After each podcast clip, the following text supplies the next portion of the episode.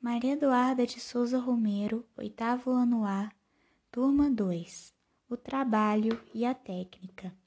Embora as técnicas tenham evoluído, é preciso ter em mente que as sociedades possuem graus de desenvolvimento distintos. Existem comunidades que, ainda hoje, vivem de forma nômade e bastante simples, enquanto outras têm acesso a todo tipo de tecnologia moderna. Existem três tipos genéricos de nômades: os caçadores-coletores, os pastores e os mercadores artesãos.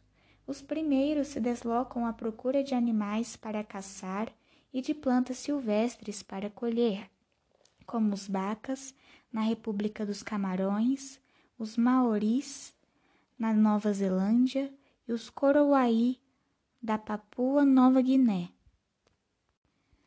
Os pastores nômades viajam para encontrar terras em que seus animais possam pastar. Alguns povos da Ásia Central, da Sibéria, da Península Arábica e do norte da África são pastores nômades. Os nômades mercadores artesãos viajam vendendo produtos ou prestando serviços. Os nômades da Índia e do Paquistão, por exemplo, vão de cidade em cidade vendendo cestos feitos à mão e outros produtos. Há ainda aquelas que se dedicam quase exclusivamente às atividades agrícolas voltadas para a subsistência, ou seja, para sua própria sobrevivência. Nelas existe a utilização de técnicas de plantio tradicionais e simples para aumentar a produtividade como as quichuas, que vivem na região indiana, sobretudo no Peru, na Bolívia, na Argentina e no Chile, e os malaios, que residem principalmente no Sudeste Asiático. Nessas comunidades agrícolas e ou nômades, os meios de produção são bens que pertencem à coletividade, não existindo o que denominamos propriedade privada. Embora Algumas atividades capitalistas, como a comercialização de excedentes, vêm sendo responsáveis por algumas mudanças nas relações produtivas dessas áreas. O processo de modernização na agricultura tem sido responsável por intensas mudanças na produção e na organização do espaço geográfico, o que tem provocado novos rearranjos socioespaciais bem como as mudanças nas relações de trabalho. O trabalhador rural, antes contratado para fazer o plantio e colheita manual de culturas, agora está controlando máquinas e na própria paisagem do meio rural, que de certa forma foi uma das primeiras marcas do homem a partir da transformação do meio natural em espaço geográfico. Com o desenvolvimento de novas tecnologias e a consequente modernização das atividades agropecuárias, a agricultura passou a depender menos das condições naturais.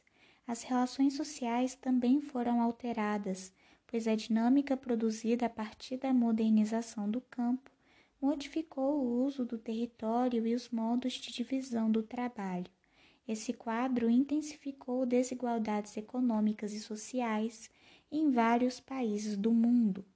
A introdução de sistemas modernos por meio do processo de mecanização do campo reconfigura as relações de trabalho, pois acarreta a substituição dos camponeses por grandes maquinários, empregando menos mão de obra e gerando desemprego estrutural. Embora os avanços tecnológicos, como a utilização de sementes selecionadas insumos e defensivos agrícolas tenham propiciado o aumento da produção agrícola, o problema da fome permanece em diversas partes do mundo, acometendo populações de forma bastante severa. As consequências do aumento significativo na produção de alimentos ocasionaram também um crescimento geométrico na fome. Calcula-se que no mundo contemporâneo cerca de 2 bilhões de pessoas enfrentam diariamente o desprovimento total ou parcial de alimentos.